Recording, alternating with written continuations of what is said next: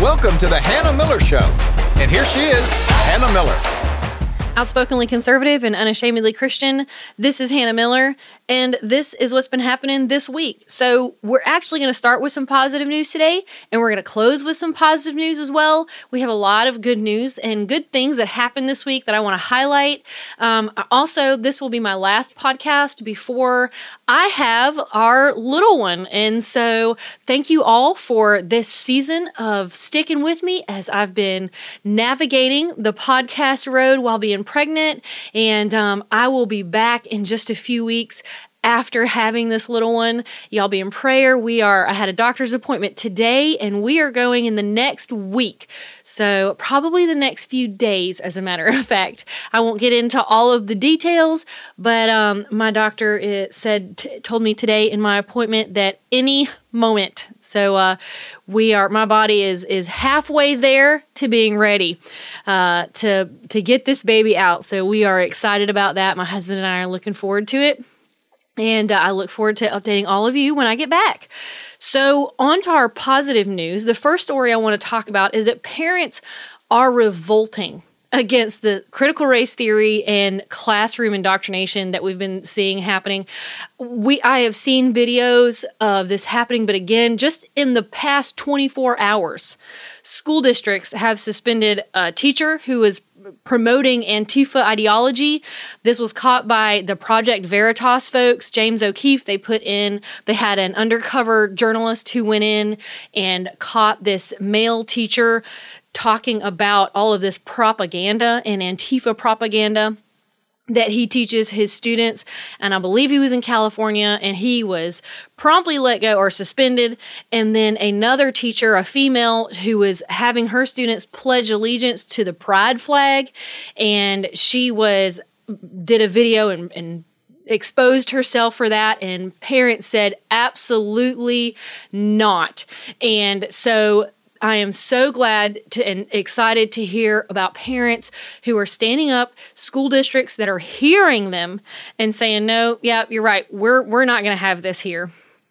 And also in other news for regarding schools, the Virginia Supreme Court has issued an order. This was issued Monday that affirms a lower court's decision to temporarily reinstate Leesburg Elementary School physical education teacher Tanner Cross. So after the Loudoun County Public Schools suspended him, if you remember, for voicing objections to a proposed policy during the public comment period of a school board meeting, the lower court ruled that the school district's actions were likely unconstitutional and the state high court agreed.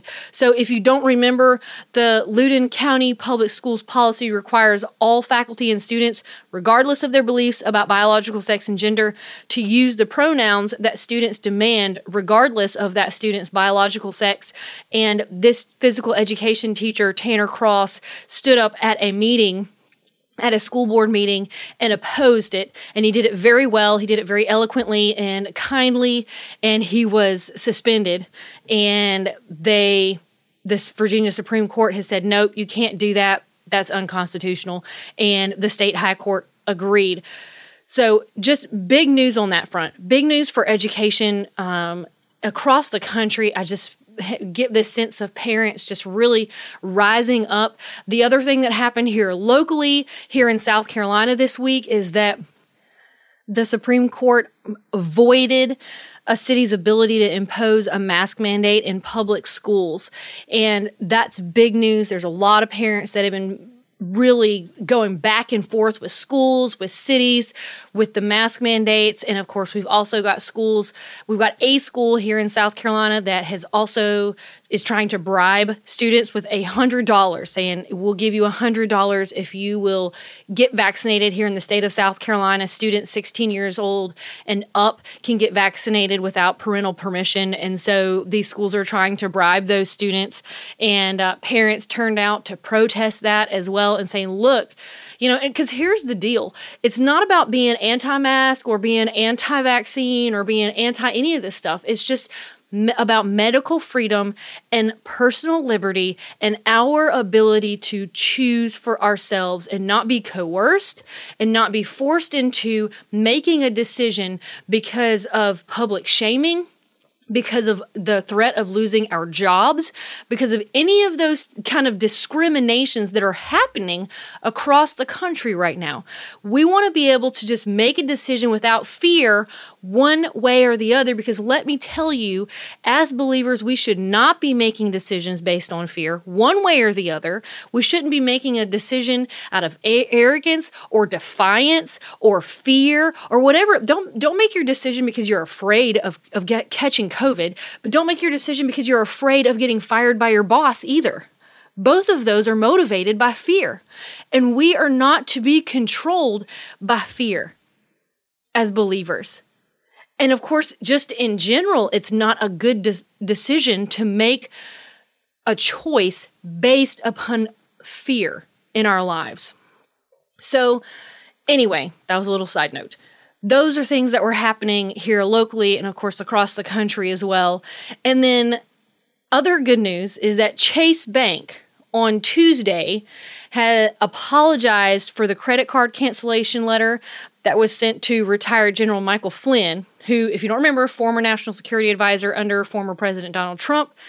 And he posted on his Telegram social media page, he had posted their basically their they canceled his credit card and apparently the Chase Bank letter read that was received by General Michael Flynn. It read on in part, quote, we decided to close your credit cards on September 18th, 2021, because continuing the relationship creates possible reputational risk to our company. Chase Bank also said that we made an error in reference to the cancellation letter. So the letter that Ch- that General Michael Flynn received on August 20th that was dated he, he received it August 20th, and it said we decided to close your credit cards on September 18th, or will on September 18th. Then they have walked that back now and said we made an error in reference to the cancellation letter. So, what's kind of the background of what happened? So, Flynn posted on Sunday on his Telegram account the Chase letter with the addressee text crossed out, as well as a retort that he directed at the bank. And this is what he said Chase Bank has gone full blown woke. They n- need to deal with their own reputation instead of persecuting my family and I. The Department of Justice dropped my case for their own egregious government misconduct. Appears you weren't that lucky with the DOJ. I guess my America First political views don't align with yours. Your loss. End quote. And of course, Flynn's reference to Chase's quote, own reputation, it presumably is connected with a DOJ press link release link that he posted next, stating that JP Morgan Chase and Company agrees to pay $920 million in connection with schemes to defraud precious metals and U.S. Treasuries markets. So Flynn kind of came back with a real stinging retort there, saying, look, I, my case was dropped but apparently yours wasn't. And I guess my America First political view don't align. America First political views don't align with yours, and and he's exactly right. And see, that's the problem that we're having with a lot of these woke corporations across the country is they do not like the America First political views. That's what they didn't like about Donald Trump. They genuinely, I think one of the things that really came down to for a lot of these folks, a lot of these elites is they don't like the America First ideology. They, or not for ideology, but political views. They don't like that concept. Why? Because a lot of them, they're in bed with China and Russia and others that don't do us any good on the international scene to have relationships with them as a country. And they don't want those business relationships to be jeopardized. And so, anyway, Chase Bank, they got so much flack for it though. They backpedaled this week and on Tuesday said that was a mistake. That, you know, of course, that's what they always say. Instagram said the same thing this week. They had deleted one of the gold star, one of the accounts of a mom who's a gold star mom who met with Joe Biden this last week. Uh, her her child was one of the ones that died in Afghanistan and her Instagram account was deleted by Instagram and because she wrote some pretty scathing things about Joe Biden and we can't have that and her account was deleted. And of course, then there was an uproar, and Instagram came back and said, Whoa, whoa, whoa, it was an accident. All right. Okay. That's the route you, if that's what you want to say. But we all know it was on purpose, but they just got so much flack for it. Instagram, Chase Bank, all of these that do this. But I'm glad to see it. I'm glad to hear it. I'm glad for people to be pushing back against this kind of thing and forcing these corporations and social media companies, etc., to say, look, your ideology does not match up with the majority of us. And that's one of the things I, I, talked to a friend about that this week. I said, look, you know, I think for the majority, Americans really do see eye to eye on a lot of things. We're not as polarized as I think the media and the elites want us to believe. And it's some of these things like these parents rising up across the country to say, no, we're not going to have this critical race theory stuff in here. We're, we're not going to have this transgender ideology stuff in, in our schools.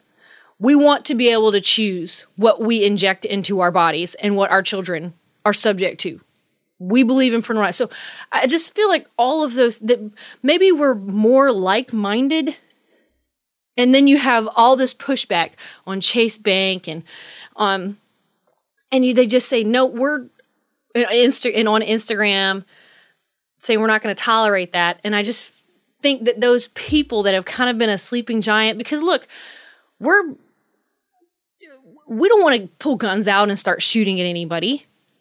These folks they're they're just they just want to go to work. They want to make money. They want their kids to have a good education. They want their kids to be able to live in a better america than what they grew up in. And that's what for generations we've done in the united states. It's it's been about leaving a better america for our children. And i just think that there's a lot of folks out there in america right now who think that way and there's a lot more of them than the media and the elites would want you to believe. All right, moving on to the next story. Uh, a pair of top vaccine regulators at the U.S. Food and Drug Administration resigned this week, reportedly as a result of growing turmoil and disagreement within the agency as political pressures reportedly complicate the administration's scientific work. So, what happened? Dr. Marion Gruber, director of the FDA's Office of Vaccines Research and Review, and her deputy, Philip Krause, announced their intentions to leave the F- FDA with little fanfare this past Tuesday.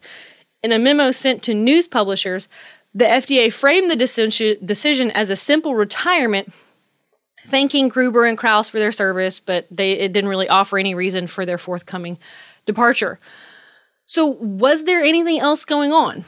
In a report published Tuesday evening, Politico indicated the pair's departure was the result of increasing frustration over the Biden administration's top down approach to managing the pandemic, specifically as it pertains to administering booster shots for adults.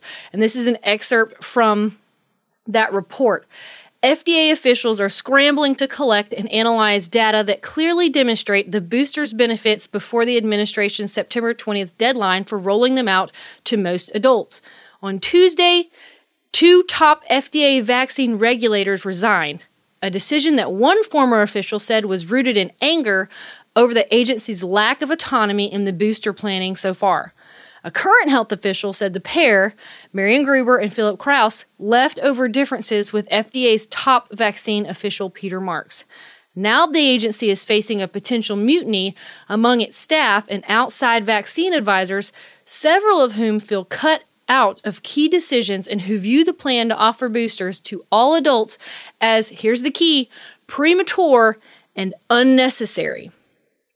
Politico spoke to 11 current and former health officials and people familiar with the matter who described growing exasperation with the administration's disjointed process for implementing its booster plan.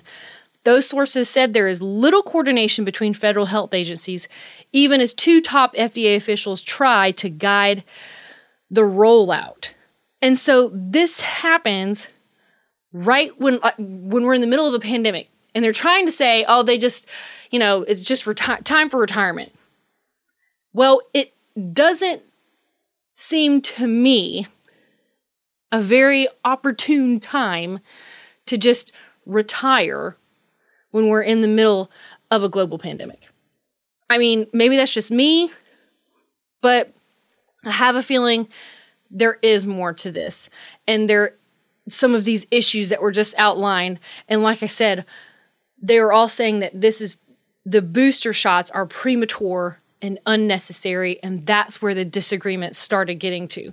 So the news outlet Politico characterized Gruber and Krause's exit as a symptom of a greater problem brewing within the FDA, even warning that a potential mutiny could be just around the corner, as other FDA officials are not only in disagreement over the boosters, but also are in disagreement with the Biden administration over the rush to approve the vaccine for those 12 and under. And so this is going to do nothing to help the huge push that they're trying to do right now for getting the vaccine and then getting the boosters because they're trying to roll that out and they're trying to motivate everybody to go and get these vaccines but having this kind of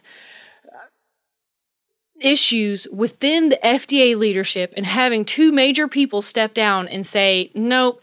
In the, in the middle of all of this, I, I don't care how they try to say, oh, it's nothing to see here. They're just resigning. Everybody in America has to look at it and say, well, wait a minute. Why would they resign right now in the middle of a global pandemic if there wasn't something else going on? And so it just causes you to ask more questions and realize, okay, it just, it just increases the vaccine hesitancy, in my opinion for a lot of folks.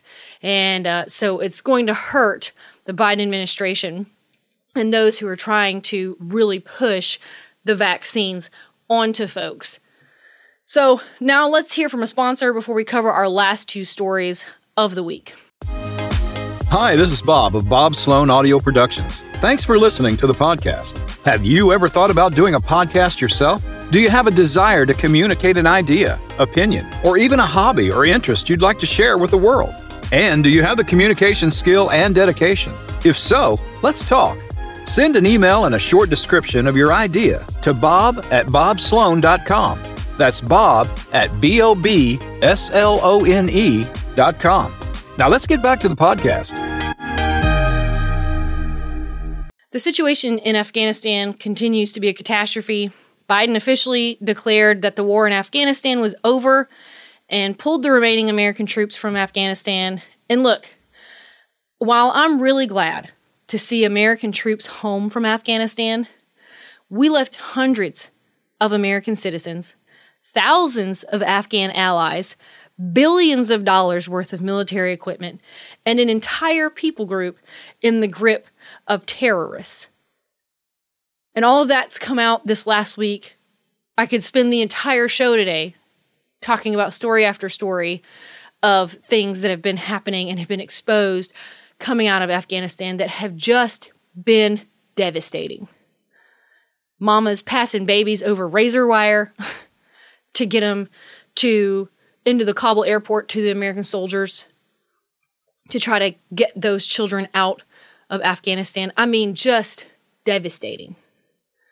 And while I don't believe that America should police the world, we did make promises to the Afghan people 20 years ago that we failed to fulfill again and again.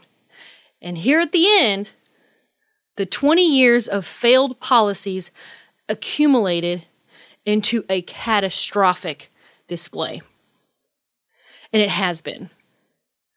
And it has just broken my heart this week to see everything that has gone on and how all of these failed policies have left the Afghan people in the grip of terrorists and feeling hopeless and helpless. And in addition to the Afghan people, quite a number of Americans that are still over there. So Last story of the day. In a 5 4 ruling, the Supreme Court has allowed Texas's heartbeat bill to remain in effect, which bans abortion after six weeks. Thomas, Alito, Gorsuch, Kavanaugh, and Barrett voted not to block the law. And this is the first time in history a pro life heartbeat bill has taken effect and been enforced. So, a little history. A few months ago, Governor Greg Abbott signed the heartbeat law, and everyone on the left was screaming, screaming about going to the courts to fight for reproductive rights. And frankly, I, I thought we'd be in the courts already in Texas. Um, rather than watching the new law go into effect. That's immediately what happened here in South Carolina with our heartbeat law. Of course, there are two very different uh, laws. The heartbeat law that's in Texas is really built around civil language. Uh, the one here in South Carolina is built around criminal law instead of civil law. And so those that's really the primary difference there. But what happened? Well, the law was written in such a way that it makes it difficult to challenge in the courts. And uh, this is from the Texas Tribune there, and it says one of the nation's most restrictive abortion bills, which bans abortion as early as six weeks into pregnancy, took effect at midnight after the U.S. Supreme Court did not take action on an emergency appeal by Texas abortion providers Tuesday. Uh, end quote. I'll get back into this. This is what I think. It, this is why I think it didn't happen. The emergency appeal that the abortion providers had brought up, it was, I heard it was very sloppy. And that was why they didn't take up the appeal. They will have to rewrite the appeal and come back again. And of course, that could take years. And in the meantime, hundreds of babies' lives will be saved. And so let them go, let them do that. But um, anyway, back to this article from the Texas Tribune. The law prohibits abortions whenever an ultrasound can detect what lawmakers define as a fetal heartbeat. Providers and abortion rights advocacy groups say this would affect at least 85% of the abortions taking place in the state. Of course, that's because most people, most women, don't know they are pregnant within the first six weeks. But the state wouldn't enforce the law. SB 8 instead provides enforcement only by private citizens who would sue abortion providers and anyone involved in aiding or abetting an abortion after a heartbeat is detected. This mechanism could allow SB 8 to skirt Roe v. Wade, the 1973 Supreme Court decision that legalized abortion, within some limits. And so it's going to allow for private citizens who say, look, this person paid for my abortion. This person coerced me into abortion. This person, I mean, it's basically any doctor, nurse, spouse, anybody that forced this person to have an abortion that was involved in that.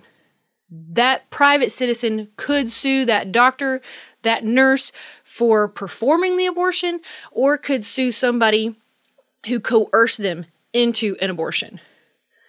And so that's what SB 8 here does in Texas. So did Texas just abort Roe, essentially? Well, you can't really say yes because the challenge to, to Roe v. Wade has not reached the Supreme Court. They just denied to hear the appeal, the emergency appeal, or take action. I'm sorry. They refused to take action on an emergency appeal. But at the same time, the justices may be showing their hand and indicating that they are open to reviewing the 1973 opinion. And of course, my prayer is that the High Court will agree that states can regulate abortion, effectively killing Roe. That's what we need to be praying for. This could be laying the groundwork. It's indicating what these justices would be willing to do how they would be willing to look at this, what their opinion would be about it. And of course, uh, we need to all be praying for that, praying that it would happen and that the Supreme Court would say, no, it is within our state's rights to regulate abortion. And of course, there's state after state after state across the country has laws in place that if this were to happen, boom. I mean, they're ready to put a stop to abortion in their state, South Carolina being one of them. Of course, the left has been losing their minds over this. And uh, while I, I'm, I'm not going to take the time to respond to all of their lunacy and all of the arguments that they make, because it's just not the time to take all of those up today. If you encounter what may seem like, but is not, a compelling argument for abortion, always bring the conversation back to what abortion is, which is the brutal killing of an innocent, defenseless human being. That's it. That's all the argument that you need. Always bring it back to what is in the mother's womb and does an innocent human life deserve to be brutally murdered? Lastly, I do want to address this. On Twitter, a leftist, I don't even remember the name, tweeted this out yesterday. And I, I just want to take a moment to respond briefly. He said, quote, you cannot screen for Down syndrome before about 10 weeks and something like 80% of Down syndrome fetuses are aborted. If red states ban abortion, we could see a world where they have five times as many children with Down syndrome and similar numbers of other disabilities. End quote. And all I'm going to say about that is when I read that tweet, as someone with a Down syndrome sibling, all I could think to myself was what a wonderful world. Thank you for listening to The Hannah Miller Show. Please remember to subscribe to this podcast. This podcast is produced by Bob Slone Audio Productions. If you'd like to find out more about Hannah or to schedule her for a speaking event, go to her website, thehannahmillershow.com.